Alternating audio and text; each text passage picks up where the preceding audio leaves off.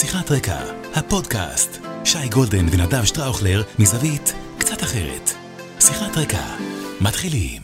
שאני רואה, אחרי שנרצח לנו חייל, לוחם אגוז, שהם באים וחוסמים ישיבות, שבדרך והולכים היום לה- להלוויה, ובשעה הזאת הולכים וקוברים את האחים שלהם, הם הולכים, אחים רגע, לנשק. רגע, היש- אחים הישיבה לנשק. שהם הפגינו מולה, זה ישיבה שהוא למד בה. אתה מבין? אתה ידעת את זה? הוא אני- למד בישיבה הזאת.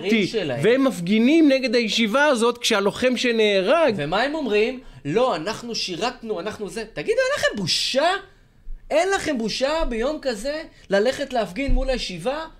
מול החברים שלו? לחסום את זה בבוקר, בצהריים, לפני שהם הולכים להלוויה, לקבור את האח שלהם? אז אין להם, לאנשים האלה אין להם בושה, והמחאה הזאת היא, לא יודע אם היא נחטפה, אבל דה פקטו היא מובלת היום על ידי אנשים שהם עושים פעולות עברייניות, מפגינים מול בתים של חברי כנסת ולא רואים את החוק. אני לא אומר לא להפגין, אני לא אומר לא, למח... לא, לא למחאה. אבל יש דרך, והדרך שבה המחאה הזאת מתנהלת בימים אלה, בנתב"ג, באיילון, מול, אה, מול אה, ישיבה של, אה, של, של הבחור הזה שנרצח, שנהרג ב- ב- בפעילות ב- אה, בג'נין, ואחר כך עוד אומרים לי אחים לנשק. עכשיו, אני לא נכנס לכל אחד מהם מה הוא עושה מילואים, לא עושה מילואים, ואני אגיד לך מה, הרוב לא עושים מילואים, והיו, לא יודע מה היו, אני לא נכנס לכל אחד מה עשה. אבל זה שהם משתמשים באחים לנשק, ובהייטק, ובשריון, תפסיקו לבלבל את המוח, אני מצטער, מדובר בחבורה של עבריינים, והאנשים האלה, אני לא אומר שיעשו להם את מה שעשו לחברים שלי, אבל אם יש חוק במדינה הזאת, אז הם צריכים להיעצר, וצריך להיות להם רישום פלילי, ואם צריך, צריך אותם גם לקלבוש, כי יש חוק, או שאין חוק. ואז לא צריך, שיעשו מה שרוצים, איש הישר עיניו יעשה. ואני אגיד לך על זה משהו. אתה מבין מה אני אומר? ברור, וילה, מסכים, מבין, מבין, מסכים, אני איתך יותר מזה. אתמול הם תקעו לעצמם גול עצמי מפואר. עוד גול עצמי. הדבר הזה בנתב"ג אתמול, ביום שצה"ל נלחם בג'נין. אגב, תמחו, אתם יודעים מה? אפילו תחסמו את נתב"ג בקטנה שלכם, באהבה שלכם, אבל ביום שצה"ל נלחם, באמת, באמת, כאילו סדרי עדיפויות. הם אומרים, צה"ל נלחם, זה דבר אחד. אבל יש דבר חשוב יותר, שהוא המחאה שלנו. עכשיו, על מה המחאה? על פקקטה רבע עילת הסבירות. הרי מה נשאר מהרפורמה הזאת? שקוש בלבוש. בוא, בוא, בוא, בוא נפתח את זה לגמרי, עם. צופינו המודאגים. אני, יש לי, אמרתי לך עכשיו חברה שמאלנית, כן? היא כאילו אה, בהיסטריה. אמרתי לה, ממי, על מה דואגת? ממה? מה לא- דואגת? הם לא מצליחים להסביר מה. דואגת? רבע עילת הסבירות, שנתניהו עוד כנראה גם אותה הולך לגזום, כן? והם יושבים ומטריפים פה את המדינה, הולכת המדינה פקקטה, אין כלום, נגמר, נגמר הרפורמה, it's over. הסיפור הזה נגמר, באמת. האוכל הזה נזרק לפח, אין יותר כלום. נשאר רבע עילת הסבירות. אז על זה הם מטריפים את המדינה, משחקים פה את המשחק המשוגע הזה, עם השפיות של כל האומה הזאתי. ותקשיב, ואני אומר לך, יש הרבה אנשים טובים מאוד מאוד מאוד, שפשוט הולכים אחריהם בכחש. כי הם באמת, אני לא רוצה לומר אה, גוזלים שנשבו, אבל יש פה איזה מנגנון אה, של הסתה, ושל דיסאינפורמציה, ושל תבהלה, ושל הרעלה ממש של כל הבארות במדינה, שמנהלת אותו התקשורת לצערי בישראל, שהיא חסרת אחריות. היא חסרת אחריות. עכשיו, האירוע אתמול בנתב"ג, אה, אני לא רוצה, לא רוצה להגיד את השם, אתה מכיר אותה, מישהי חוזרת מחו"ל, עם בעלה, שלושה ילדים. אתה יכול להגיד, היא גם חברה שלנו, ואני גם... היא- היא- סטלה? כן, היא דיברה סטלה בחוץ, ואני- ויינשטיין. ואני תומך בסטלה. אז סטלה ויינשטיין והתבאסתי לראות את זה. חוזרת אתמול מחו"ל. ולא נותנים לה לצאת, והילדה שלה על הידיים בוכה, בוכה, בוכה. זה שודר בזה, זה זה וזה, בחוץ. וזה אה, מפגין אחד אה, ממש חונק אותה. וכמובן זמבורות ומשרוקיות, בן אדם חזר מחו"ל, באמא שלכם, תעזבו אותו, תעזבו אותו, מה אתם רוצים מהאנשים? עכשיו בסדר, רפורמה, הבנו, אבל באמא שלכם. עכשיו אני אומר לך, הם אתמול ירו לעצמם ברגל, ירו לעצמם ברגל, שלא לומר בבטן אפילו. כי מרבית הציבור ישב אתמול ואמר, באמת? אני מדבר על המיינסטרים. אמר, באמת? ביום שצה"ל נלחם, אתם לא יכולים לחכות את ה-48 שעות האלה, את ה-72 שעות? לא יכולים לחכות, דחוף לכם עכשיו לסגור את נתב"ג, עורק התעופה המרכזי של ישראל, באמת עכשיו זה קריטי? ולעשות את הטירוף המטורף הזה בשדה תעופה? עכשיו תקשיב, באמת, אני אומר ואין לך. להם בעיה להיעצר, כי הם יודעים שלא עשו איתם. כלום, יוצאים ומשחררים. ברור. מה זה? מה זה הדימיקולו הזה? מה זה? אני לא מבין, אם הם עוברים על החוק, ודה פקטו הם עוברים על החוק, פעם אחת, ושוב, אני לא עושה הכללה, רוב המפגינים על הכיפאק, חברים אחים שלי. הם גם שומרים על החוק. אלה לא שומרים על החוק. לא. ואלה מובילים את המחאה. וזה- והם לא רואים בעיניים, וזו- ו- ולא שמים להם גבולות. ברשותך, ככה שים לב, שלושת מנהיגי המחאה, אוקיי? שלושה מנהיגי המחאה, לא לפי סדר חשיבות. אה, אה, אהוד, ב- אהוד אולמרט, עבריין מורשע, אסיר שישב בכלא, מעורב באחת מפרשיות השחיתות החמורות בתולדות המדינה, הולילנד. החמורות בתולדות המדינה, זה נאמבר 1. מסתובב עם דגל ישראל בנתב"ג, אין לך בושה! שניים, אהוד ברק. מתרועע עם פדופיל אה, מהגרועים שראינו, וסרסור קטינות מהגרועים שראינו, מתרועע איתו דרך קבע, ומחביא את, מסתיר את פניו כשהוא עולה לדירת האבהבים של ג'פרי אפשטיין. שניים. שלוש, דן חלוץ, עוד גאון שקורא לסרבנות, שלמי שלא שכח אני אזכיר לו. מכר את תיק המניות שלו שלוש שעות אחרי שהוא שמע שהמלחמה עומדת להיפתח, הציבור לא יודע על זה כלום, והוא נפטר מתיק המניות שלו, ואז יוצא למלחמה. זה האיש. עכשיו, בכל מדינה מתוקנת, דן חלוץ, אם היה, אם היה, זה הדבר הזה פורסם בציבור, שרמטכ"ל מכר את תיק המניות שעה לפני שהצבא יוצא למלחמה, כי הוא יודע שהולכים למלחמה. אחי, נראה לך שהוא היה מסתובב בחברה, בציבור, מדבר בכלל? אני חושב שזה לא נכנס ל top 5 או top 10 הדברים הגרועים שהוא ואלה שלושה. מנהיגי, אלה שלושה מנהיגי המחאה. עכשיו, הם מדברים איתנו על מוסר? על, על שחיתות? הרי מי יותר מושחת מאולמרט? אולמרט יושב באולפנים ומדבר על שחיתות, ואתה אומר, מה, אתה רציני? זה כמו שלהבדיל, סליחה, סליחה, בני סלע יישב וידבר על חומרת המעשה שהוא אונס. מה, אתה רציני?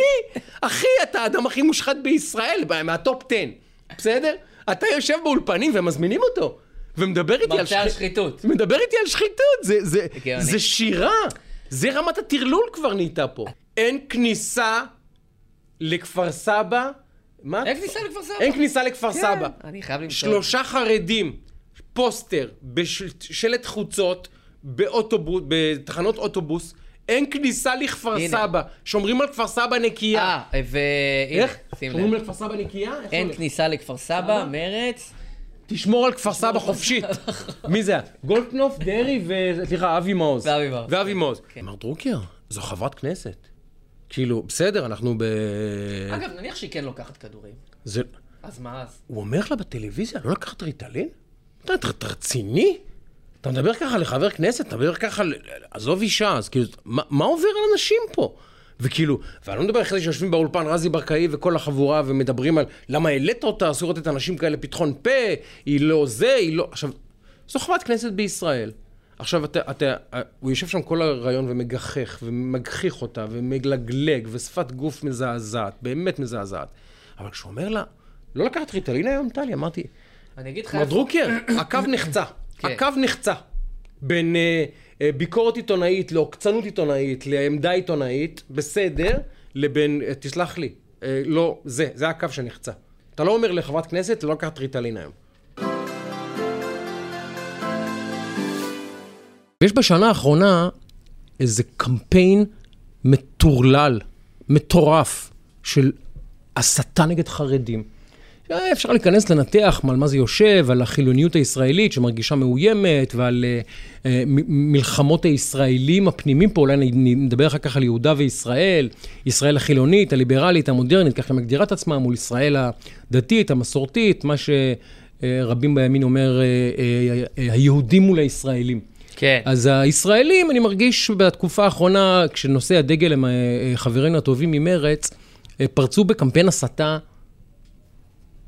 אני המום, פסיכי, דימויים אנטישמיים מטורפים. אז לאורך כל השנה אני יוצא להגנת אה, חיי החרדים. ודווקא עם קומיקי חילוני זה חשוב לי.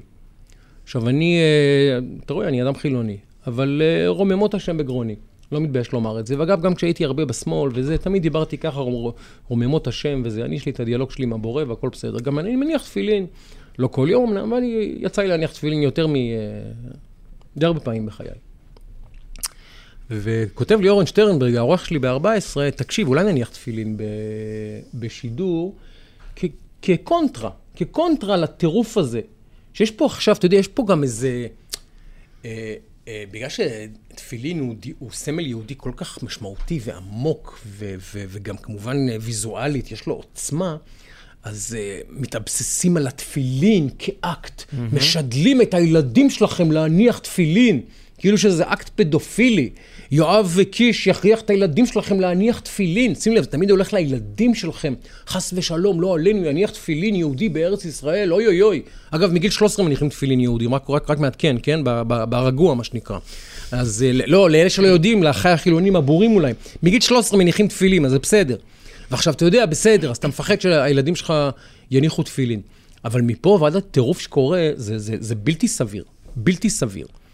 אז אמרנו, בוא נעשה את האקט הזה. בוא נעשה את האקט הזה, לא כדי, אה, אתה יודע, לא כדי אה, לקבל נקודות זכות, לא כדי לייצר הד תקשורתי, ממש לא. רק כדי להגיד, אני חילוני, ואני מניח תפילין באהבה ובגאווה, ומתוך אה, אה, התכוונות, ומתוך כבוד, ומתוך הערכה. וזה אקט שהוא לא רק שהוא לא מביש, אלא הוא גם מלא אה, קסם, ומלא התרגשות, ומלא התפעמות, ומלא הוד והדר. ואנחנו רוצים גם לשדר לאחינו החרדים והאהובים, תדעו שיש לכם אחים בחברה החילונית.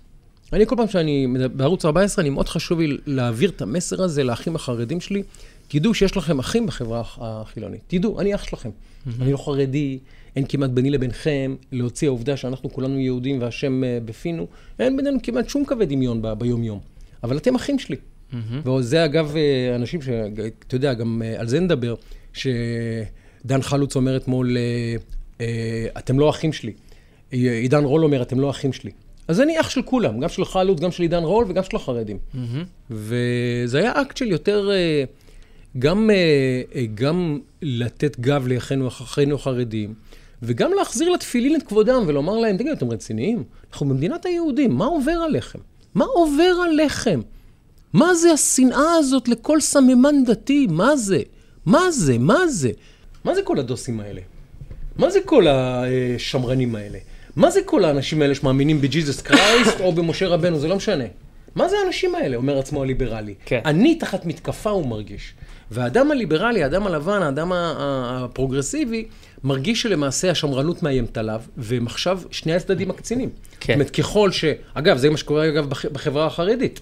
החברה החרדית עכשיו, במקום, היא התחילה הרי תהליך היסטורי מדהים של הושטת יד לחברה האזרחית הישראלית. ואתה רואה אותם, גם משתלבים במסגרות אזרחיות, גם משתלבים במסגרות צבאיות, גם משתלבים כמובן בפוליטיקה, גם משתלבים בשיח הישראלי הלאומי, וככל שאתה דוחק אותם לפינה, הם מסתגרים. הרי במהותם הם חרדים. ברור. הם חרדים משינוי, חרדים. והם מסתגרים. עכשיו, איפה, איפה נשמע המושג חרדי לאומי לפני 20 שנה? היום זה, אין לי מושג איזה חלק מהקהילה החרדית, אבל זו קהילה משמעותית. הרי החרדים היו לא ציונים לאורך שנים, והיום רוב החרדים שתפגוש, לא מדבר על ההארדקוד, כן. כן, על חסידות גור הכי קשה, או כמובן נטורי קרתא, אבל מרבית החרדים המיינסטרים, יש להם touch ציוני. זה מהלך היסטורי, לא יאמן שקורה בישראל כרגע. מדהים ממש ומרגש. והחברה החילונית, שכל כך מאוימת מה, מהנראות החרדית ומהסממנים הדתיים, ומהאירוע הדמוגרפי. הדמוגרפי, דוחקת אותם בחזרה לגטו. ועכשיו הקונפליקט פה הוא כזה. מה שחברינו בשמאל לא מזהים זה את הרגע הזה בזמן בימין הישראלי. הרגע בזמן בימין הישראלי הוא כזה. אם עילת הסבירות לא עוברת בסוף, ואגב, היום אמרה לי טלי גוטליב, אה, לא לי לא אישית, בראיינתי אותה, היא אמרה לי, לפי מיטב הבנתי, עילת הסבירות נדחית למושב, ה... למושב הסתיו, וגם אז היא לא תעבור. היא אומרת, אני יודעת את זה מבפנים. אז אני גם, גם חושב שהיא לא תעבור בסוף. אבל אם עילת הסבירות לא תעבור, עלולה להיות, עלול להיות אפקט מצטבר בימין של אובדן אמון במשחק הדמוקרטי הישראלי.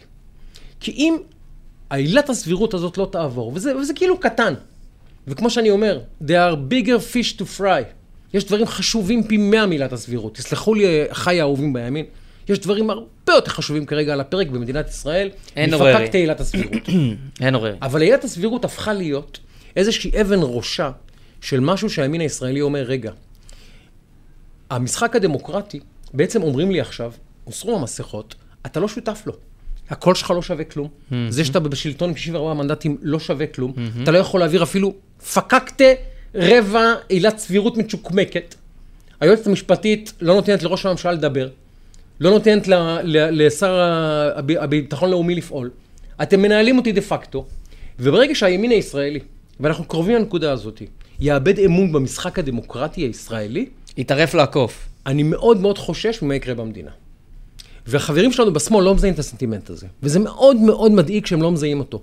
כי בסופו של דבר הם הצליחו לכופף אותנו. אם באמצעות הסרבנים, אם באמצעות לחץ אמריקאי, תכף נדבר על זה. אם באמצעות לא משנה מה. בסופו של דבר הימין יתכופף שוב, נתניהו יתכופף שוב, הימין הישראלי יאבד אמון בשיטה. ואנחנו לא יודעים מה יהיה האפקט המצטבר של זה והמתגלגל של זה, וזה אפקט מאוד מסוכן, שאחינו בשמאל, אם הם לא ייזהרו, הם יגלו פתאום מולם מחנה, שאם הוא יבין שהוא איבד כל, אה, אה, כל כוח בכלל במשחק הזה, עלול ללכת למקומות מאוד מדאיגים ומאוד מסוכנים, ולכן אני קורא למאזיננו שהם בצד שמאל, חבר'ה, תבינו גם מה, תנסו להיכנס לראש של איש הימין. תנסו גם להבין, תנסו להבין גם איך איש ימין רואה את הסיטואציה הזאתי. ואם אתם תמשיכו לדרוס ברגל אלימה וברגל מאיימת וברגל בריונית וברגל סרבנית וברגל תוקפנית את הימין הישראלי, אם הימין הישראלי יפנה גב לסיפור הדמוקרטי בישראל, מי ישורנו? לא יודע מה יהיה פה. זו מחאה אה, פריבילגית, סליחה על הבוטות. אה, יש לי חברים במחאה, בת הזוג שלי במחאה, אבל זו מחאה שאין בה את ישראל השנייה. זו מחאה אה, שיש בה, אתה רואה את האנשים שחותמים על עצומות, הייטקיסטים, אנשי יחידות מיוחדות, טייסים, רופאים, אין ספק, העשירון העליון של מה שקורה במדינה הזאת. אתה לא רואה חיל קשר, אתה לא רואה חיל חימוש, אתה לא רואה גולנצ'יקים, אתה לא רואה גבעתי, אתה לא רואה, אה, לא יודע מה, אתה לא רואה. אתה רואה לצערי את ישראל הראשונה. עכשיו זה בסדר גמור. Mm-hmm. אני אומר לך באמת, אנשים טובים, אנחנו גם במעמד סוציו-אקונומי שאפשר לקרוא לנו ישראל הראשונה. מנטלית ופוליטית ואידיאולוגית אנחנו ישראל השנייה, אבל במעמדנו אנחנו ישראל הראשונה בהחלט. אבל המחאה הזאת היא, אה, היא מחאה של אנשים, ואפשר להתייחס לזה, אתה יודע, היסטורית, ולומר, ישראל הראשונה מרגישה שהיא ניגפת בפני ישראל השנייה דמוגרפית, והיא עכשיו פשוט מבועטת מה, מהאירוע ההיסטורי שמתחולל ממש לנגד עיניה. ישראל, שהקימה את המדינה הזאת לשיטתה, ושהחזיקה בכל מוקדי הכוח, זה לא לשיטתה, זה עובדה, פתאום מרגישה שבאים הברברים, פשוט הברברים, הדוסים, והביביסטים, והערסים, והמניחי תפילין, ולשיטתם, מדירי נשים, וכן הלאה וכן הלאה. ואלה שהרימו את בן גביר לגבהים מטורפים, ואלה שתומכים בנתניהו למרות הכתבי אישום, ומשתלטים להם על המדינה. המשחק השיטתי לידי המחאה. פשוט שיחקו לידי המחאה. שיחקו לידי הגורמים הפוליטיים הציניים, שאגב, צריכים להיות הוגנים, היו מפגינים בכל מקרה. בהתחלה הם הפגינו נגד בן גביר, אחרי, אחרי זה נגד אבי מעוז, אחרי זה נגד לא מה, ואז הם התאבססו על הרפורמה. אנחנו יודעים שלא הייתה רפורמה, היה להם משהו אחר להתאבסס ולשרוף את המדינה בגללו. אנחנו לא ילדים. לפעמים, לפעמים, mm-hmm. צריך להודות. בסיבוב הזה הפסדנו. המחאה הצליחה לכופף אותנו, הצליחה לכופף את המשק, הצליחה לערער את המדינה, הצליחה לערער את הצבא, הצליחה לערער את הלכידות החברתית, היא הצליחה לייצר פה כאוס ואדרלמוסיה, שאומנם חשף את המערכות בשיא כיעורן ובשיא אה, אה, צביעותן ובשיא אלימותן ובשיא אה, אה, הסטנדרט הכפול שלהם, וראינו ולמדנו דברים מדהימים שעוד שנים ייקח לנו לעכל מה המשמעות של מה שראינו בחודשים האחרונים. ראינו את המערכת בפעולה, זה דבר שהיינו, אני לא האמנתי שנראה אותה בכזו בוטות בפעולה. ראינו הכל. ראינו את ההתגייסות של כל הגורמים בתקשורת. זה, זה יום, אתה יודע, זה ממש יום כיפור של התקשורת הישראלית, מה שקורה בחודשים האחרונים. כסף זה לא העניין. כסף זה לא הכל. זה חלק מהעניין, זה לא העניין. אתה יכול שיהיה לך כסף בלי הפסקה, endless budget, אבל עדיין לא לייצר את המהלך שאתה רוצה לייצר. ופה, נכון שיש פה באמת, קראתי על זה כבר בשבוע העשירי של המחאה, מחאת הכיסים העמוקים.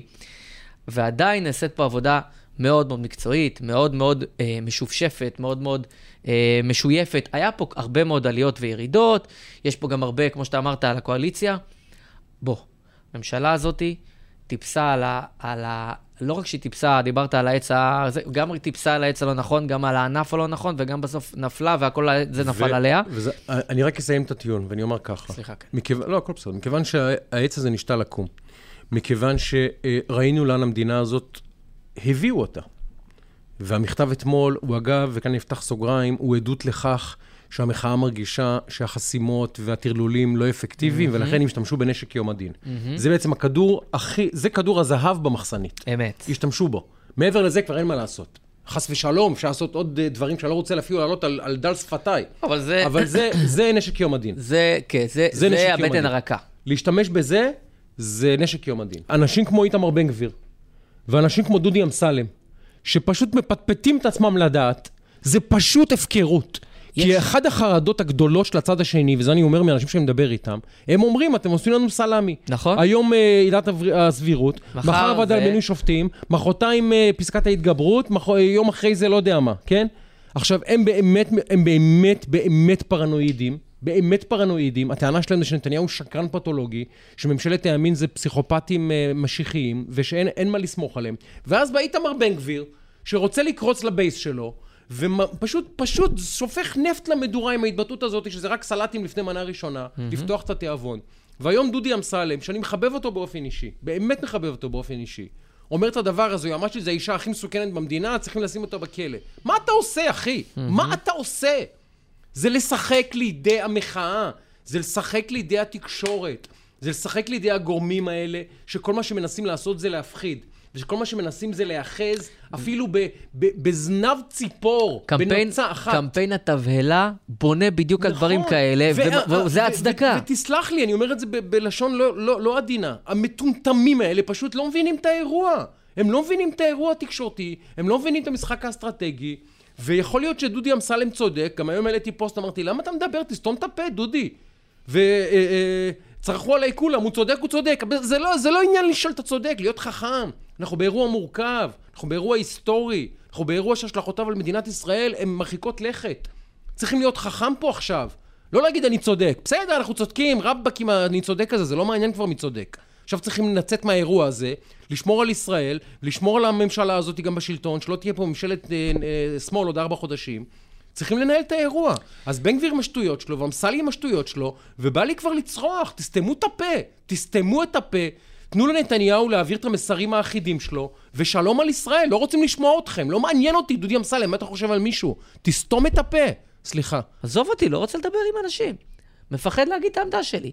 זאת אומרת, אנשים, נהגי מוניות, מפח... שאנשים שמדברים הרי על הכל פחות או יותר, כולל הכל, ואתה מקבל את זה בהכלה, מפסיקים להגיד את עמדתם. אנחנו יודעים שגם בכל אחד, גם, גם אתה, גם אני, ובכלל, אנשים מפחדים להגיד, ואני לא מאשים אותם. יש פה טרור מחשבתי אמיתי. אז אתה מצפה, אמרתי לו, אז אתה מצפה שמשפטנים, שהם במיעוט לכתחילה בעולם תוכן שהם נמצאים, יגידו את עמדתם, הם יהיו מוקצים מחמת מיאוס. יש פה, יש פה גל שהוא one way, ואתה מסתכל, דיברת זומבים, דיבר, אתה מסתכל מה עשו מחוץ לרבנות, ואתה מסתכל על, על הסרבנות, איך מקבלים את זה, באיזה שוויון נפש, באיזה לגיטימציה. נהפוך הוא, מדרבנים את מדרב- זה. דוחפים את זה. אתמול כמעט, אני לא רוצה להגיד חגגו את זה, אבל בהח- בהחלט לא גינו את הדבר הזה, ולא התייחסו לחומרתו. אני אז- בעדינות אומר, אז, אז, בעדינות. אז, אתה, אז קודם כל, יש פה פעם אחת איך לא מדברים, כי מפחדים. כי אתה מפחד להגיד, כי כמו שאתה אמרת, שאין אין, לא זזים מהשורה, אז הגעת למצב שאתה כבר לא יכול לדבר עם אנשים, כי הם עטים עליך בכזאת, בכזה אמוק שלא מוכנים לשמוע כלום. אני רואה את זה בכל מיני מקומות. אני, תשמע, קשה להגיד את זה, אבל אני אומר לאנשים, אל תשתקו באמת. בנימוס, בטעם, מפחדים. וזה, אבל אנשים מפחדים כי באמת. האלימות שאתה נתקל בה, גם אלימות מילולית, גם אלימות עסקית, גם אלימות אה, חברתית, גם אלימות ב- ב- ב- במקום העבודה שלך, אתה פשוט אנשים- מפחד, הדבר- אתה לא ואז, רוצה. וההשתקה הזאת היא, היא, היא, היא, היא אירוע כל כך מסוכן, שאנשים מפחדים להביע את עמדתם. אז אם במונית, אז בטח במ- במערכת המשפט, ובכלל, אנשים מפחדים, ואז יש אחידות שורות. עכשיו, ברגע שיש אחידות שורות, אז הולכים הכי לקיצון. וברגע שהקיצון הוא מסמן את המטרה, כולם נדבקים לא, אליו. זה ממש הנחשול, זה ממש הסרט הזה שראינו בתיכון, או מתי שראינו אותו בבית ספר, הנחשול. אני רוצה לקרוא לך משהו שאתה אתה מת עכשיו. אתה מת. ידיעה מהארץ היום, שולח לי אחי, כפרה עליו רן גולדן, הוא מנוי על הארץ. כפרה עליו. הוא מנוי על הארץ. אני לא משלם כסף לעמוס שוקן, אני מפרגן לו, מעריך אותו, לגיטימי. אני את הכסף שלי שומר לדברים אחרים. לגיטימי. מפרגן לו, שיעשה עיתונות. אור קשתי ועידו אפרתי כותבים היום ככה. איגודים רפואיים מתריעים, זו הכותרת. ת, תתרכז. הדרת נשים עלולה להזיק לבריאות. אני לא צוחק. פורסם בהארץ היום. מדהים. נייר עמדה מקצועי קובע כי אפליה מגדרית יכולה לגרום לעלייה בגורמי סיכון למחלות לב וסיכון להתאבדות. 20 איגודים אימצו אותו לקראת דיון בפרסומו בשם ההסתדרות הרפואית כולה. עכשיו, מה שקורה פה, תסתכל את האירוע. זה, זה, אירוע, זה אירוע קצה פוסט-מודרני כמובן, שאפשר לנתח אותו. טרלול ש- המערכות, זה טרלול. אבל- זה take של ה take של הטרלול. אנחנו רואים פה מערכות מתגייסות ביחד כדי לייצר מציאות פוליטית שונה. אז עכשיו מדע, מדענים ורופאים, מתכנסים לייצר איזשהו נייר עמדה כאילו מקצועי, כדי לייצר מציאות פוליטית ומציאות חברתית שונה. הם פשוט... ההתגייסות של כל המערכות שפשוט מתפרקות מהנכסים שלהם, של האתיקה ושל הכבוד העצמי ושל המחויבות שלהם. רופאים משביתים את מערכת הרפואה, מזכיר לך אורית הבריאות. סטרוק, שדיברה משפט. מה זה? שדיברה משפט. משפט. וכל המדינה על מה הראש זה? שלה. הם משביתים את מערכת הבריאות בגלל צמצום עילת הסבירות. אתה לא מאמין. ישב אצלי היום דוקטור יובל מרוז, מהדסה עין כרם, והוא אומר, תקשיב, אני, אני לא מאמין מה קורה לרופאים סביבי. אני לא מאמין. אני לא מאמין, הוא אומר, איך זה יכול להיות? וזה- הם וזה- מסכנים את חיי הח- החולים שלהם. הרי, הרי אנחנו חושבים רק שרפואה זה רק כשמגיע אדם עם התקף לב חס ושלום, או עם תאונת דרכים. לא. אדם שמחכה נגיד, ל... אישה שמחכה נגיד לממוגרפיה, ועכשיו התור הבא עוד שלושה חודשים, יכול להיות שבשלושה חודשים האלה, לא עלינו, חס ושלום, מתפתח לה משהו, שזה על זה גם... זה ראית כתבות? מה פתאום? יפה, על אנשים בפקקים, אנשים שנתקעים. על- ראית על על מה זה שקרה דברים? אתמול ברכבת, ראית את הטירוף הזה? ראית דברים כאלה? ראית... הטירוף הזה. אז, אז, אז מה קורה? טירוף. אבל, אבל תבין רגע עוד משהו שהוא, שהוא הוא, הוא, הוא הרמה השנייה שרציתי להגיד לך לגבי איך זה, איך זה מגיע לשם ואיך זה מתעצם. ולגבי המשחק שמאחורי המשחק, בכל זאת אנחנו בשיחת רקע. כן. כשאני אומר שהקמפיין הזה כבר, לדעתי, אם בשבוע העשירי, כשעשיתי את המדידה, זה הגיע ל-100 מיליון, אז אנחנו כבר עברנו את ה-200 מיליון, לפי ה... אפשר להעריך, אוקיי? אנחנו, אנחנו ברבע מיליון ומעלה, רבע לדעתי, מיליארד. בקלות. רבע מיליארד, סליחה. בקלות. אז, אז אתה צריך להבין, כשאנחנו מדברים על הרבע מיליארד הזה, לאן הכסף הולך? הוא בסוף הולך לעולם המדיה, לעולם התקשורת. עכשיו, אני אומר ששוטרים במגרשים, שוטרים במגרשים זה הדבר הכי מסוכן שיש. למה? כי לפני שהם נכנסים למגרש, עד שהם נכנסו למגרש לא היה מכות, כשהם נכנסו למגרש התחילו מכות. עכשיו. למה, עכשיו, למה יש שוטרים במגרשים?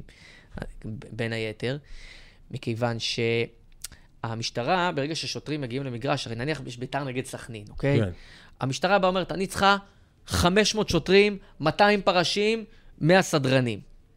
אין איזשהו גורם שאומר, לא, לא, לא, לא, לא, אני, אתם צריכים 100. הם אומרים 500, אין משחק אם אין 500, אני צריך אותם ביציעים, אני צריך... עזוב מה השוטרים עושים עכשיו בפועל. עכשיו, הם קובעים גם את המשחק וגם את הכללים וגם את הכל, והם קובעים כמה יהיה וכולי. וזאת הזדמנות של המשטרה, או של המחוז, לשלם אקסטרה כסף לאנשים שמגיעים ועושים משמרת אקסטרה. זה כמעט כן. אין להם הזדמנויות כאלה. כן. זאת אומרת, יש אינטרס מובהק, אני לא אומר שהם עושים את זה בגלל זה, לא רוצה לרמוז, אבל יש להם אינטרס מובהק, אוקיי? שיהיו שוטרים במגרשים. מפרגן. מפרגן, נכון? חוץ. מזה שזה לא בעד הספורט, לא תורם למשחק, אפשר בלי זה, הייתי בנפולי, לא ראיתי שוטר אחד ברחוב. זה היה מופתי איך שהדברים התנהלו. מלא עניינים, אבל הכל מופתי. גם לתקשורת, ולאמצעי תקשורת בוודאי ספציפיים כאלה ואחרים, יש אינטרס מובהק שהמחאה ת, תלך ותסלים ותדהר. כי מתפרנסים מזה. התקשורת, המדיה, הפרסום, יש פה מכונה שמגלגלת מאות מיליוני שקלים כבר. יש להם, אני לא אומר, אני לא רומז, לא אומר מי, מה, מו, כמה, למה, אבל יש להם אינטרס מובהק שהמחאה תימשך. כי ככל שהיא נמשכת, קונים עוד עמודים פה, קונים עוד דברים שם, קונים... זה, זאת המציאות, זה החיים. זאת אומרת שיש בעלי אינטרס בתוך האירוע הזה, שאני... זה לא... זה, אלה עובדות מוגמרות, אני לא רומז שמישהו עושה כך או אחרת. יש להם אינטרס. עכשיו, המשפטנים, כל הקמפיין, יש את, ה, יש את המחאה ויש את קמפיין המחאה. יש את מי שמקצינים את המחאה ויש את המיינסטרים של המחאה. תקופה ארוכה ראינו מיינסטרים של מחאה. היא שוב פעם חזרה על ההקצנה של המחאה. סתכל במודעות, סתכל בקריאיטיב, סתכל בהיקף הפרסום, אין סתכל במי שמוביל אין את זה. ספק, אין ספק. יש פה תנודות מאוד ברורות, ולכן אני, יש לי אה, אה, בעיה קשה גם עם התקשורת בהיבט הזה, שלא עושים, לא כותבים קו שחור. היום בבוקר ישבתי עם יוסי יהושע באולפן, ואמרתי לו, יוסי, אני כמעט מתרגש לשמוע מה שאתה אומר. כי יוסי, שהוא כתב צבאי, כן, הוא כתב טור אתמול בוויינט, או לפני יומיים. שאני לפעמים, כן. אני לפעמים מסכים איתו, לפעמים לא מסכים איתו, אני אוהב אותו, אבל זה לא קשור לעניין. יוסי בא ואמר באופן מוחלט, הוא אמר, תקשיב, אה, ה- הס- הסלחנות כלפי הסרבנות זה בלתי יתואר.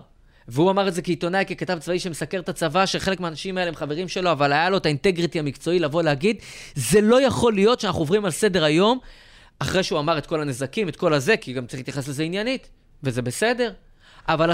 הסובלנות והסלחנות שאנחנו אה, מקיימים כלפי האירוע המז'ורי הזה, המסוכן הזה, היא בלתי מתקבלת על הדעת. ואני חושב שלתקשורת יש פה חלק מאוד משמעותי באירוע הזה, ואין פה תמימות בעניין הזה, ויש אין פה צל גם... של ספק. אז זה מכעיס אותי מאוד. אין אז צל כשאתה מסתכל ספק, על האלמנטים הם אה, האלה... נוהגים בהפקרות ובחוסר אחריות ובאופן נפשע, והחלק שלהם במה שקורה כרגע במדינה הוא דרמטי, הוא דרמטי.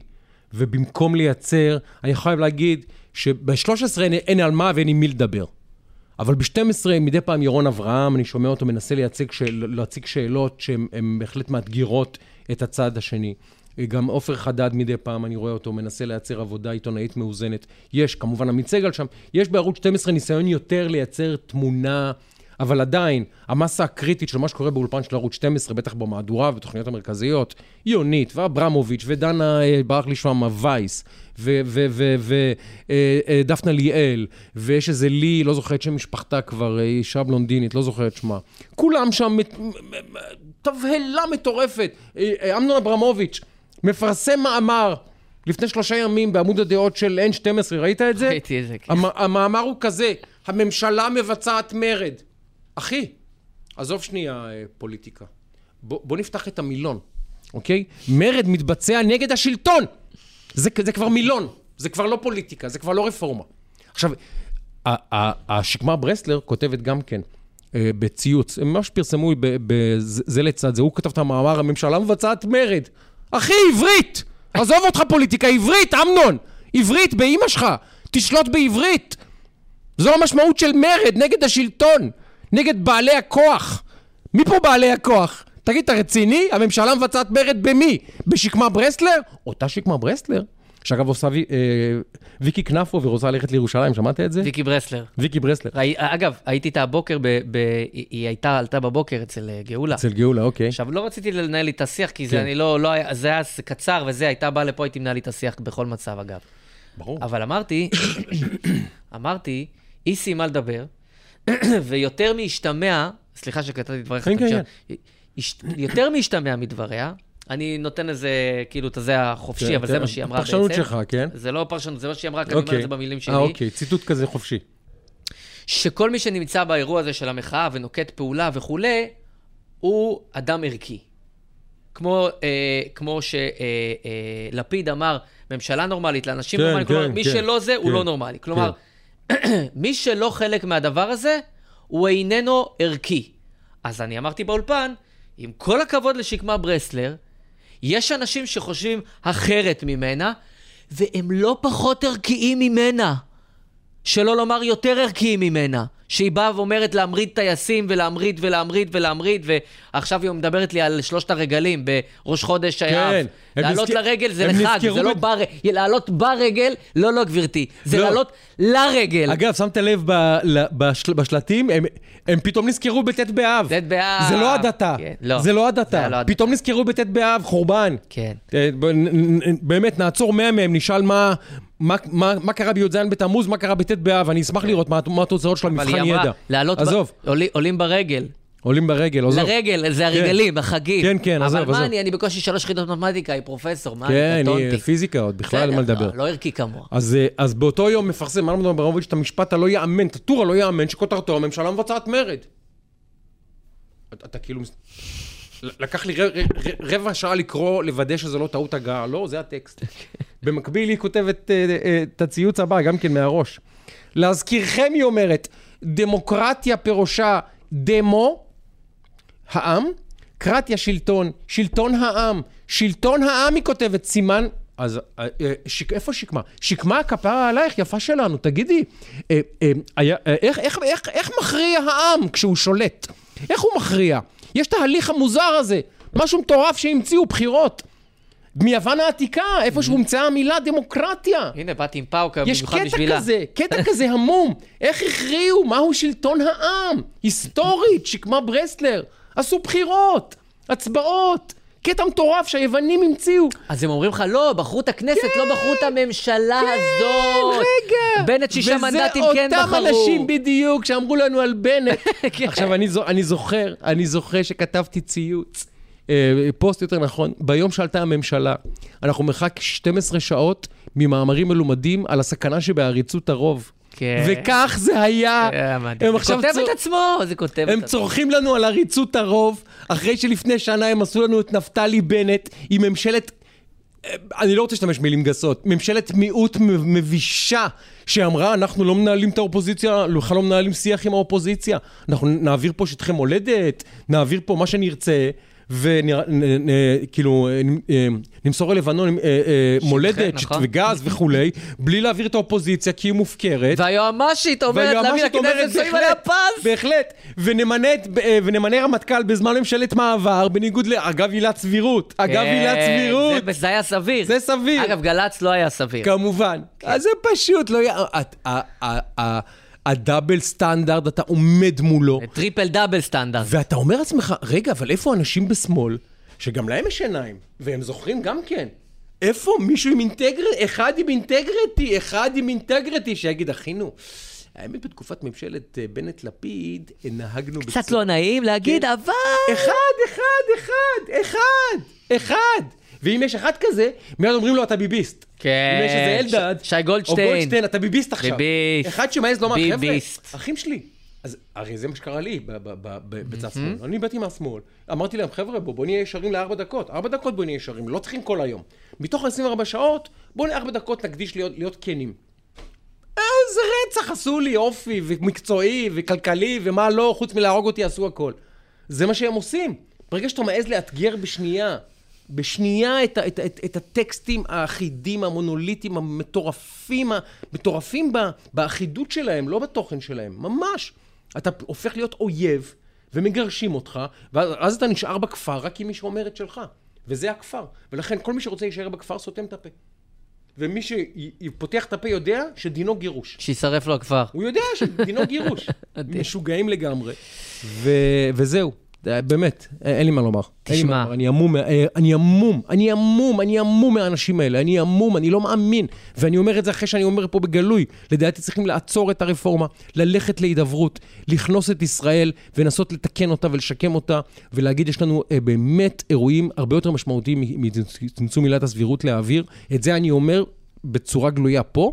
ועם זאת אני אומר, הם ירדו מהפסים בטרללת שהיא לא תיאמן, שהיא לא תיאמן, שאני לא, אני המום ממנה. אני לא ראיתי כזה אה, אה, התפרקות של קבוצה מנכסים של, אינט, של אינטגריטי, של אמת אינטלקטואלית, של הגינות, של יושרה הכי בסיסית. פשוט, אני בהלם משזה קורה. אני לא מאמין שזה קורה. זהו. אני אגיד משהו רק אה, אה, אה, בהמשך הזה, בהמשך התקשורת. המצהלות שיש, מצהלות, סליחה, שיש באולפנים, כשיש כל דבר שהוא עלול להסתמן כנזק לישראל, או, או, או, אה, או משהו ש, שיפגע בישראל, אם זה הסרבנות, אם זה יחסים ארצות הברית, אם זה הבורסה יור... עכשיו, אגב, אה, אתה יודע, אני, לא, אני מבין מהקטנים בישראל בכלכלה. כן? באופן אירוני כתבתי טור בדה מרקר והייתי סגן עורך גלובס, אבל זה באופן אירוני. מה אתה מבין? אני לא מבין כלום בכלכלה, באמת לא מבין כלום בכלכלה. כשאתה תהיה פרופסור אה, לפיזיקה, פיזיקה. לא יודע מה, ותהיה עכשיו- דובר לפרסום של הממ"מ והיחידות המיוחדות, דבר עכשיו, אליי. היומיים האחרונים, במקרה, אני מדי פעם נכנס לראות את המניות, אני באמת לא, לא, לא מבין, לא משחק, לא, אני לא באירוע. אבל אני נכנס לראות מה מצב הבורסה, כי איזשהו אה, אינדיקטור לגבי מצב המשק בו, מצב הכלכלה ו- והלך הרוח. כן. הבורסה ביומיים האחרונים, בעליות הכי גדולות שלה בשלושה חודשים האחרונים. ביומיים האחרונים. עכשיו, היומיים האחרונים, זה היו היומיים, שמונה ימים, כן? שמונה שמונה אחוזים בשמונה ימים, הבורסה בתל אביב עם. רצף עליות החד ביותר השנה. השנה. אז אני קראתי שזה הגדול ביותר מזה אה, שלושה או חמישה חודשים, לא זוכר כבר. ב- מ- הימים האחרונים. השנה. יפה. ו- ואתה אומר, רגע, זה אבל- השבוע הירוק ביותר בבורסה. עכשיו, במקביל לכל זה, ראינו את, את, את, אה, אתה יודע, עוצרים פה את המדינה, פרעות, ממש פרעות של יהודים ביהודים בכל צומת אפשרית. במקביל מכתב סרבנים, במקביל לכאורה משבר היסטורי עם הברית, אתה אומר, רגע, לא אמרו לנו אלה, אני לא מבין מכלכלה, הגאונים, שחוסר היציבות והרפורמה המשפטית גורם להתרסקות הכלכלה הישראלית וגורם לאי אמון המשקיעים ולבריחת האנשים מהבורסה. אמ- אמרו לנו, ככה אני קראתי. אז עכשיו פתאום האי ודאות, אין, אין אי ודאות? פתאום יש ודאות? פתאום יש יציבות בישראל? למה הבורסה ירוקה? והסביר לי היום, אה, אה, אה, לא רוצה להזכיר את שמו, כדי אולי, זה יפגע בו, כי הוא איש שמאל. הוא אמר לי, תראה... מדהים אה, מה שאמרת עכשיו. אני מפחד לפגוע בו. מדהים. אני מפחד לומר את שמו. הנה, אני- אתה רואה? אפרופו נכון, השתקה והזה. אני לא רוצה להזיק לו. אני כן, ממש, אני, אני, מדהים. אתה יודע, לא רוצה להזיק באיש הזה. אולי מישהו יגיד לי, מישהו, מישהו יצטט אותי ויגיד לי, הוא האויב. אמר לי, תקשיב, אחי, הבורסה, couldn't care less. couldn't care less. מה, מה קורה עם המחאה הזאת? זה אומר לי שמאל. couldn't care less. הם מסתכלים על הריבית, על, אה, על אה, הדוחות של הבנקים בארצות הברית. זה, הם, מש- הם משחקים משחק כלכלי אמיתי. הם לא משחקים את האירוע הזה. עכשיו, אלה שמוכרים לך שהרפורמה אה, מערערת את המשק, הם, אה, הוא אומר לי, תסלח לי, שקרנים. אני משקיע הרבה שנים בבורסה, הוא אומר לי, הוא גם פרשן כלכלי די מוכר. הוא אומר, אני משקיע בבורסה הרבה שנים, ואני אומר לך, הבורסה מתעלמת לחלוטין, היא בועה. היא מתעלמת לחלוטין מהאירועים בחוץ. היא צופה פני עתיד כלכלי, היא מתייחסת לאינפלציה בארצות הברית. אתמול היה דוח של אינפלציה בבריטניה השתפרה פלאים. אתמול היה אה, דוח של הבנקים בארצות הברית שהיה חיובי. לזה הבורסה מגיבה. היא לא מגיבה לשקמה ברסלר. היא לא מגיבה לשקמה ברסלר, הוא אומר לי. אבל למה? היא הייתה היא מגיבה. לדוחות של הבנקים בארצות הברית ולאינפלציה בבריטניה ולזה שהבורסה ביפן מתאוששת, לזה היא מגיבה. ולנו מאכילים אותנו לוקשים. עכשיו, ביומיים האחרונים, אתה לא, אתה, הם, הם, הם, הם מדווחים ביובש באתרים הכלכליים, כן. הבורסה בנתונים טובים, אף מילה. אין פרשנות פתאום. אין, אין. אין פרשנות. אין, תם אין הפרשנות. פרשנות. לא יאמן. היה פרשנות, אבל כולם עולים עכשיו ברגל... אה, ברגל, לא שמע, לרגל. זה- הם עולים ברגל לירושלים. אחי, זה פשיטת רגל של שרשרת של עיתונאים הכי בולטים ובכירים במדינה. פשיטת רגל אתית. אגב, אני אגיד לך משפט אחד לסיכום אה, בעניין עטאי שלו. אה, עטאי שלו, כל- אני מניח שכולכם מכירים אותו. כתב ערוץ 14, כתב ערוץ שמסקר 14. את ההפגנות ומלווה. אתמול באמת, אה, אני לראשונה אמרתי, בואנה, הוא בסכנה פיזית אמיתית. כמעט- הוא נדחף ברמה שהוא בס- כמעט נפל בסכנה- לפסי הרכבת. בסכנה פיזית לא אמיתית. צחוק. סכנה, באמת, אמרתי, בואנה, זה מסוכן. זה מסוכן. ואני בבוקר משדר, ויונתן וייס, באיזה עמדה, לא זוכר איפה זה היה, אולי בבורסה, אולי לא זוכר, אולי בקפלן, לא זוכר איפה היה כבר, וכרגיל, 100 איש עם זמבורות עליו, ו-50 איש עם דגלים לא נותנים למצלמה, ודוחפים את הצלם, אתה רואה את הפריים רועד, כן? ואני אומר, תראו מה זה, תראו מה זה, לא נותנים לעיתונאי לעשות את העבודה שלו. דמוקרטיה. היום כותב איזה גאון, לא, ואני לא אגיד את שמו כדי לא, לא, לא לתת לו אפילו את הקרדיט, בוואלה, טור ביקורת טלוויזיה על סיקור המחאה. כמובן שהוא תוקף את ערוץ 12 ו-13 שהם לא מספיק אה, ברורים בהעברת המסרים, ואז הוא אומר, בערוץ ה-14, שי גולדן מתלונן ששמו דגל לפני, ה... לפני הכתב. ככה הוא מציג את זה. תראה את הימנים הבכיינים, שמו להם דגל. שמו להם דגל לפני המצלמה והוא בוכה. עכשיו, זה תמונות שכל עיתונאי, אני עיתונאי הרבה שנים. הותקף פיזית? כל עיתונאי שרואה... פיזית. כל עיתונאי, אם זה היה קורה ל... ל, ל, ל, ל, ל ראינו מה קרה... אמנון שליוו אותו. שזה, ואודי ורק סגל- היללו אותו, זה- זה- בזנו לזה גם בלייב. לחלוטין. ואודי סגל, שהיה נדמה לי אחרי פיגוע בירושלים לדעתי. כן, עם העמדה נכון? בירושלים. ב- נו, יעקב, איך קוראים לשכונה הזאת שם? ברח לי השם שלה. אה, בית יעקב? יש מצב, בית כן, יעקב, כן. לי, בירושלים. לא, זה היה ביפה, אני חושב ביפה נוף. לא חשוב. לא זוכר איפה אוקיי. זה היה.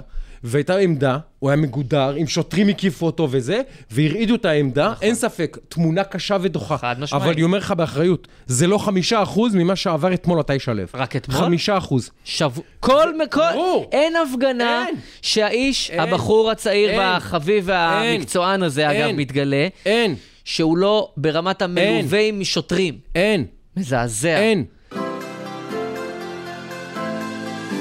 חבר'ה, איבדתם את הפוקוס. כן. איבדתם את הפוקוס למה שחשוב פה. אנחנו ערב מלחמה שכולם מדברים עליה כהקשה בתולדותינו.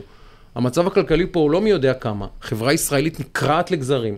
יש פה פצעים שנצטרך ללקק ודברים שנצטרך לתקן אחרי התקופה הזאת, שאני לא יודע כמה זמן ייקח לתקן, וכמה דברים אה, נצליח, אם נצליח בכלל לאחות. יש פה עוד מיליון אתגרים בפנים, מערכות שקורסות, מערכות שלא לא מתפקדות, סוגיות באמת דרמטיות, כמעט בכל משרד ממשלתי יש סוגיה דרמטית, ואנחנו עסוקים רק במערכת המשפט. עכשיו, אני לא אומר זה לא חשוב, אבל באימא שלנו, באימא שלכם, באימא שלי, באימא של כולנו, בואנה, לא יכול להיות שזה הדבר היחיד שכולם עוסקים בו עכשיו, הפקת רפורמה במשפט הזאת. אז בוא נחשוב, נעצור, בוא נראה איך אנחנו א', משמרים את השלטון הזה, משמרים, משמרים את הממשלה הזאת, ויותר חשוב מהכל, משמרים את ישראל.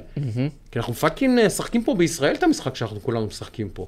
וזה לא הימין או השמאל, זה כולנו ביחד. חד משמעית. כולנו משחקים פה, באמת, בעתיד של הבית שלנו. ואני- ועכשיו רץ נרטיב שאני, שבכלל יצאתי באמת במילים הכי קשות שאפשר, נגד הדברים שאומר ארי שמאי, ו- וכמובן שחטפתי על זה, אחי, אתה לא מבין מה חטפתי על זה. מהימין. בימין. כן. אתה לא מבין מה חטפתי על זה. אגב, יש גם דברים שצריכים לומר אותם בצורה ברורה.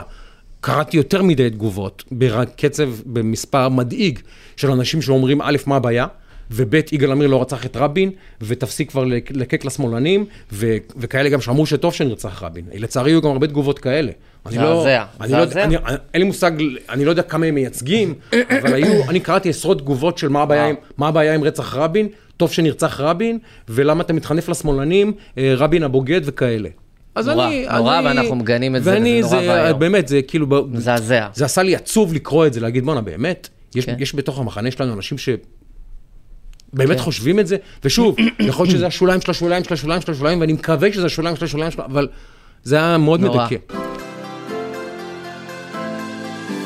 אגיד לך בצורה הפשוטה ביותר, תגיד לי זה בצורה פשוטה ביותר, ככה אני בטוח אבין. אנחנו במצב חירום לאומי היסטורי, אוקיי, לא נמק. מצב, אה, לא מצב משברי, נמק. לא אירוע פוליטי, אנחנו במצב חירום לאומי היסטורי. אפרופו אמיר אוחנה שמדבר כן. עכשיו... אה, שבו מדינת ישראל אה, ממש סודקת את כל אה, כוחותיה, את כל יתרונותיה ואת כל הישגיה לאורך השנים, החל מהצבא, דרך המשק, בעיקר החוסן החברתי שלנו והלכידות הלאומית הפנימית. קורה פה דבר, תהליך שהוא היסטורי, מרתק וחשוב, ועוד נדבר עליו הרבה שנים צפונה, וננסה להבין מה הוא אמר לנו, ואנחנו עוד לא יודעים מה ינבע ממנו, אבל ינבע ממנו משהו בהחלט דרמטי. אה, וזה אירוע שאני באופן אישי מוטרד ממנו מאוד, ואני מרגיש, ושוב, אני, אני את משחק הבליים גיים גמרתי לשחק. אחלה. אני לא, אני לא מאשים אף אחד יותר. אני עכשיו ברמה, איך שומרים על, על המקום הזה, לפני שהצבא מתפרק, לפני שהגבולות שלנו נפרצים, לפני שהאויב באמת עולה עלינו, לפני שהכלכלה פה קורסת, לפני שאנשים פה מפסיקים לדבר אחד עם השני באמת. כמות האנשים שאמרו לי, אני, אני יכול לספר את זה, כי הוא כתב את זה, גל בייסברג, אתה מכיר אותו. הוא אומר לי, תקשיב, חברה קרובה שלי שנים, שנים, שנים טובות, כותבת לי הודעות, אני לא יכול יותר לדבר איתך. לא יכולה להרשות לעצמי לדבר איתך, כי אני לא יכולה לשאת את דעותיך הפוליטיות. אנשים לא באים, משפחות נקרעות. אנשים לא באים ל- ל- לבקר אחד את השני. אחים לא מדברים. סיפורים שכולנו מכירים, זה לא אה, אגדות עם. אה, ואני מאוד מאוד מאוד מוטרד, ואני חושב שהגיע הזמן להחלטה אה, אמיצה אה, של אה, מר נתניהו, החלטה של מנהיג שאומר, אוקיי, יצאנו לדרך עם הרפורמה הזאת, חצי שנה אחרי, מצב המדינה גרוע בהרבה מכפי שנכנסנו לרפורמה. מצב הימין והליכוד גרוע בהרבה ממה שהיה לפני שנכנסנו לרפורמה. מצב הממשלה גרוע בהרבה מאשר לפני שנכנסנו לרפורמה. ואם נמשיך בכיוון הזה, יכול להיות ששלושה הדברים האלה יקרסו לנו, כי זו המגמה. וההתאבססות הזאת על הרפורמה, שכל הימין הישראלי, או חלקים ממנו לפחות, לא מוכנים לשמוע לוותר, לא מעניין אותם. אני מבין את האנשים, אני מבין. גם אני החזקתי בדעה שאסור לסגת מהמיצר הזה. אבל הגענו לנקודה שבה אני חושב שאמר נתניהו להודיע, חברים, אני יורד מהרפורמה, להודיע לעם ישראל. אני יורד מהרפורמה, אני מייצב את המדינה הזאת, אני אעסוק עכשיו ב, במשך השנים הקרובות, יקים אה, אה, פורום בין, אה, לא יודע מה, גנץ, שמנץ, לפיד ואני נקים פורום, ויגיע להסכמות שיחוקקו בכנסת הבאה בלבד בהסכמה. לא מוכן יותר לשמוע על הרפורמה, והוא צריך להגיד למחנה שלו, חברים, נגמר, תם הטקס, עזבו אותי, עזבו אותי. אני עכשיו באמת אומר לישראל, אני אומר לה כישראלי, בואנה רבאק, אם זה ממשיך ככה עוד חצי שנה, באמת, מי ישורנו? מה יקרה למקום הזה? עכשיו, אנחנו שומעים על שיחות תיאום בין איראן, חמאס וחיזבאללה, הם נפגשים בגלוי לתאם את המלחמה נגדנו. נפגשים, בת... לפני יומיים פורסם. נפגשו ראש הזרוע הצבאית של חמאס, ראש הזרוע הצבאית של אה, אה, אה, חיז, אה, אה, חיזבאללה ונציג משמרות המהפכה לתאם. זה, אה, אה, הם מכינים לנו מלחמה, ואנחנו מש- משחקים בקקי הזה. של ה... סליחה על המילה הזאת. של צמצום עילת הסבירות והפקקת הרפורמה. זה חבר'ה, לפעמים צריכים להודות, במחזור הזה, בסיבוב הזה, הפסדנו. הכל בסדר. עכשיו השאלה זה אם מתאבדים, והקבוצה יורדת ליגה, והמועדון נשרף, והכל הולך, או שאומרים בסדר, את המשחק הזה הפסדנו. הפסדנו את המשחק. אמרתי לו, תראה מה זה, האתיופים כבר פה 30 uh, כמה שנים.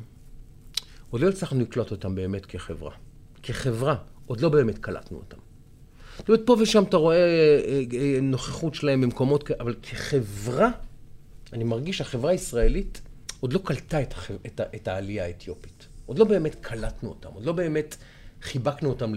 לחיקנו והפכנו אותם להיות באמת משהו ומישהו משלנו. לספר שיריה של נטע פלודרמן קוראים נטע זר. ואני מרגיש שהם עדיין נטע זר בתוכנו. ולכל עלייה הקליטה היא קשה. וכור ההיתוך הישראלי הוא כוך שקשה מאוד להיכנס אליו. הוא כוך מצרפי כמעט, מישהו קצת מבין במושגים הללו. הוא כוך שמאוד קשה להיכנס אליו.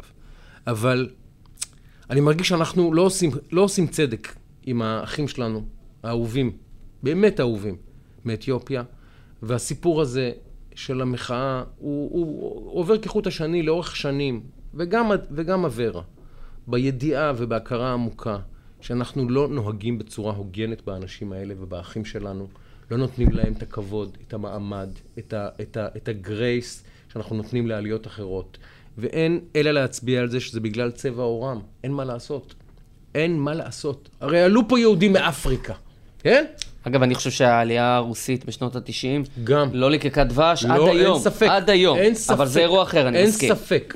עלו פה יהודים מאפריקה, מצפון אפריקה. אגב, גם, ה... גם אה, אימא שלי שעלתה מהונגריה, כן. לא ליקקה גם פה אבא שלי דבש. שעלה מרומניה עם אמא שלי, גם כן, לא היה להם אה, באמת, לא קל.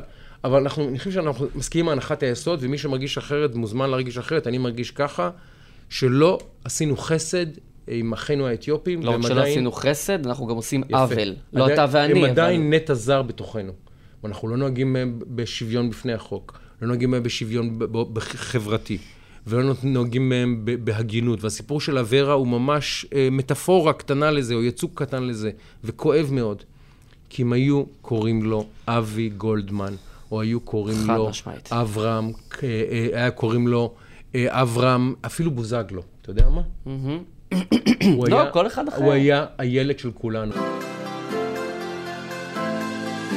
אני ראיתי פוש שיצא שחרדים קיצוניים חוסמים את הכבישים. קיצוניים? ואז חש- זה היה פוש, חוסמים? בחיי. למה הם חוסמים? יש שם איזה- הקיצוניים, אה, הקיצוניים. זה הייתה, זה הייתה מאוד הכותרת, קיצוניים. בחיי, מאות אה, חרדים קיצוניים חוסמים את הזה, ואז ניסיתי להיזכר, מתי כאילו עוד היה, אה, אה, זה, ראית פעם אה, משהו שאומרים, נגיד, מפגינים קיצוניים, שמאלנים קיצוניים, לא, לא ימנים נתקלתי קיצוניים? בזה. לא רק נתק- חרדים יש לא קיצוניים. נתקלתי אוקיי, בזה. אגב, אני שמח שכאילו מקטלגים, רק יש בוא, הימנים קיצוניים, המתנחלים קיצוניים, והימנים באופן כללי קיצוניים. לכתחילה הם נכון? קיצוניים. תמיד. קודם זה, כל זה. כאילו בדיפולט. אין צורך נכון. אפילו, לא- אפילו, לא, אפילו לא צריכים להגיד. פשוט נכון, אתה- איפה אתה- ראיתי את אתה- זה? אתה אומר איש ימין הוא קיצוני. חד משמעית. אתה אומר לא צריך חרדי- להגיד, הנה, הנה, ב- ראיתי, אני רואה פה בין 12, חרדים קיצוניים חוסמים. את כביש 4 ליד אה, זה.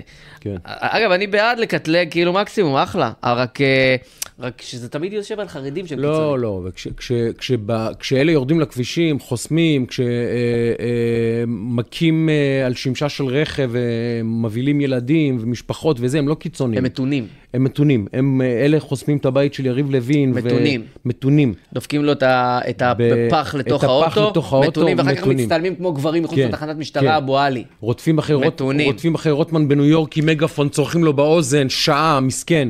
מתונים. מתונים. מתונים. טלי גוטליב היה ב- בבית שלה, עם הילדה שלה, זה... מגיעים בשבע שש בבוקר, אומרים, אה, תודיעי לילדה שהיום היא לא הולכת לבית ספר, תודיעי לה. כילדה שעם כן. אה, קשיים, פשוט נאמר אה, זאת כך. מתונים, מתונים, זה מתונים, מתונים. זה גם מתונים. קיצוניים, בסדר, כן, יפה. בסדר, חשוב, אוקיי, חשוב יפה, מאוד. למדנו משהו. חשוב מאוד. אם אתה זוכר, באופן שהוא לא פחות מלא יאמן ואירוני, כי הקדוש ברוך, ברוך הוא אוהב לעשות לנו צחוקים ושיגועים.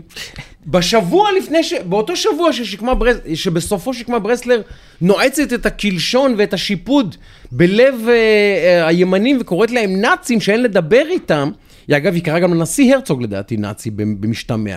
כי היה שם, אה, דיברו איתה על מתווה הפשרה, או כן. whatever, מה אין לדבר עם נאצים בכלל, כן. יהודים או לא יהודים. כן. אגב, אמרתי לעצמי, מה זה נאצים יהודים? יש נאצים יהודים? אה, הבנתי מי הנאצים היהודים. אז אני מדבר עם נאצים הגרמנים האמיתיים, והנאצים האחים שלהם היהודים. זה, זה הטקסט. זה, ה- זה ה- הפירוק שלו, למשמעות. באות- באותו שבוע, אם אתה זוכר, על מה שר הארץ? אני אזכיר לך. על מינוי דני, החלפת דני דיין לתפקיד יו"ר ועד, אה, אה, יו"ר... אה, יד ושם. יר- יד ושם. ואתה זוכר? האמריקאים אה, אה, אה, דרשו לשמור על עצמאות זיכרון השואה. האירופאים דרשו לשמור על עצמאות זיכרון השואה. אבל אז אתה... רגע, כל השמאל השתולל! לוקחים לנו את השואה! הבובונים, הברברים, הביביסטים, הב- הב- הביטנים והאמסלמים והשטראוכלרים והגולדנים, לוקחים לנו את השואה, לוקחים מדני דיין שלנו, דני הקדוש, היה מנכ"ל יש"ע, מזכ"ל יש"ע אגב, בשעתו, אגב אפרטהייד. מזכ"ל יש"ע, כן? אז פתאום מזכ"ל יש"ע הוא קדוש, והוא שומר את זכר השואה, ובסוף השבוע הזה שבו השמאל התאבד על זכר השואה, מנהיגת השמאל הישראלי דה פקטו היום משווה בין יהודים לנאצים ואיש לא מצייס כי זיכרון השואה פתאום פחות חשוב. ורגשות הציבור שהוא, של ניצולי שואה שצריכים לשמור עליהם מכל משמר כי הם בכל זאת היו בשואה פחות חשוב. אז כשזה דני דיין וכשזה אז האיחוד האירופי מתערב כן, האמריקאים. וכל הבן כספיתים יוצאים במצילות ומחולות ו- ומצהלות ואומרים תראו מה עושים לנו, לוקחים לנו את השואה. מבז... גם את השואה לוקחים הברברים הימנים בשביל פוליטיקה. ואז מנהיגת השמאל אומרת יהודים הם נאצים, ואיש לא מצייץ. וכאילו אתה אומר, you can't make this shit up. ממש, מי שיש לו קצת ראייה היסטורית וקצת ראייה של, של אירועים ומחבר אותם ל context, אומר, זה fucking לא ייאמן. בסוף השבוע שבו הם מתאבלים על השואה, המנהיגה שלהם מבזה את השואה בצורה הכי דוחה שיש בישראל, ואיש לא מצייץ. אה, אה, שייקה, אתה לא יודע? מי שלא עושה לא טועה. מי שלא עושה לא טועה. ואיך היא אמרה? מתקדמים. מתקדמים הלאה. היא הודיעה לנו, הלאה. היא הודיעה לנו מתקדמים- שמתקדמים. מתקדמים הלאה. היא הודיעה לנו, מתקדמים. וזהו, היא עדכנה. ואז אם אתה מבקר אותה, אז אתה קורא לערוץ 13 ערוץ תבלה. וזה, ואם אתה מבקר את הפועל, אז אתה, אז אתה יוצא, אתה מחוץ לתחום ואתה... וכל מי שאתה אומר לו, הוא אמר התנצלה, מה אתה רוצה? כן. כאילו, אז, אז, אז, עשיתי להם מונולוג ביום ראשון, כל הח- החבר'ה מקפלן, התנצלה, מה אתה רוצה? התנצ... מה זה התנצלה? מה זה התנצלה? בדיוק, זה גם שאני אמרתי, מה מה זה זה? התנצלה? מה זה התנצלה? כאילו, היא עשתה איזה, איזה, היא, היא דפקה איזה גלבה ונתנה גליץ' של שחקן. לא, זה אדום, מה זה ישיר. התנצלה? תיכנסי למלונה לחודש, תורידי את הראש, תתנצלי 15 אלף פעם, תתנדבי בעמותות למען ניצולי שואה, ואז נחשוב לצלוח לך. מה זה התנצלה? הרי, הרי להבדיל אלפי הבדלות, כשאדם פוגע מינית או כשאדם עושה עבירה, הוא מתנצל, ואז מתחיל תהליך הכפרה שלו בכלל. ההתנצלות זה כאילו, זה, זה, זה, זה כבר מהלך טכני היום. כן. זה לא מספיק בכלל. התנצלות זה כאילו, goes without saying שאתה חייב להתנצל. כן. ואז תתחיל את מהלך הכפרה שלך כדי שהחברה בכלל תקבל אותך. אם אתה מטריד מינית, או אם אתה חס ושלום עושה דברים אחרים מזעזעים. החברה לא... אז כל מטריד מינית שאני מכיר התנצל. סליחה, לא ידעתי, לא התכוונתי, לא רציתי. כל אדם שאמר ד, ד, דבר נורא, אמר סליחה, לא ידעתי, לא זה. היא אמרה, היא אמרה סליחה, נגמר האירוע. אה, אבל אני לא מבין מה אתה רוצה? ממנה. מי שלא עושה, לא טועה. והיא הרי עושה. אז היא טעתה. נפלה שגגה. חברים, עם כל הכבוד, בג"ץ, שמג"ץ, רפורמה, שמפורמה, היום תשע שנים לנפילת אברה מנגיסטו בשבי, וכלב במדינה לא מתעניין במצבו. כלב לא מתעניין בו. תשע שנים האיש הזה בכלא. תשע שנים. אנחנו, אין לנו מושג מה קורה לו, וזה לא מעניין אף אחד, ואמרתי לו, וזה כתם על כולנו כעיתונאים, וכתם על כולנו גם כערוץ שרוצה לקרוא ערוץ חדשות, שלא דיבר על זה מילה. מילה אחת לא הוזכר. וזה מזכיר לנו, אה, ואז אמרתי את הנאום הרגיש על גזענות, וזה שזו הסיבה היחידה. אבל זה מדהים, שחוץ ממך וממני, אני מעריך שבתקשורת הישראלית לא היה אף אדם אני שדיבר לא ראיתי על זה. כלום. אני לא ראיתי שום דבר. אולי היה, אולי היה ולא ראיתי, אבל אני לא ראיתי כלום. ואז פתאום זה עלה בי, אמרתי לו, תקשיב, אחי, ה-state of mind היום במחנה השמאל הוא שקט יורים. יש מלחמה עכשיו. מלחמה. וכולם מתגייסים, ומי שמוציא מילה מהפה, צועקים לו שקט יורים, או שאומרים לו אתה אויב, אתה משתף פעולה עם האויב. זה ממש מחנה שנמצא בתודעת מלחמה אמיתית, עמוקה. אם זה על הבית, אם זה על עתידו, אם זה על... לא משנה על מה, אבל הם במלחמה שהיא מלחמת חיים ומוות. אתה, אה, אה, אתה לא, אי אפשר להסביר התגייסות כזאת של אנשים, ואי אפשר להסביר אה, אה, תהומות שאנחנו נחשפים אליהם מול העיניים, שהשכל הישר נשבר מולם פשוט. כמו הסיפורים שקמה ברסלר, שאתה לא מאמין, שאתה לא מאמין. כי עכשיו יש מלחמה, ושקמה היא, היא, היא, היא, היא חיילת בכירה בצבא שלנו, אז מוכלים לה. זה כמו שלהבדיל אלפי מיליארדי הבדלות, שלא יגידו שאני משווה, אבל זה ברמת הדימוי.